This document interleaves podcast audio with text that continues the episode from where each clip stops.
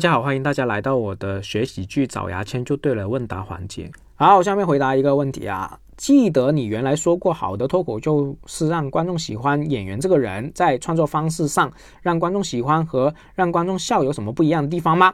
先回答这个问题。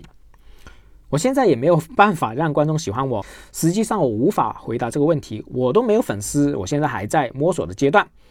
我我觉得你在创作阶段应该多讲自己的事情。多让观众知道你究竟是怎么样的人。这种段子就算不是很好笑，只要有意思，观众也会有可能喜欢你。表演段子只是展示你是一个好笑的人，并不是为了单纯把段子告诉观众。我觉得创作方式的区别在于，你首先要写自己觉得真正好笑的段子，其次这些段子要包含你的性格，而不是单纯的把段子读出来。之后多试验，多上台，让观众选择好笑的内容。演完思考复盘创作，创作段子不要追求超级好笑，而是要追求这个内容是我真正想表达的吗？是我真实的感受吗？是我真的想分享给观众的段子吗？不停的表演，直到观众走过来跟你说我很喜欢你，可以加你微信吗？在此之前，就算你表演再炸都没有意义的。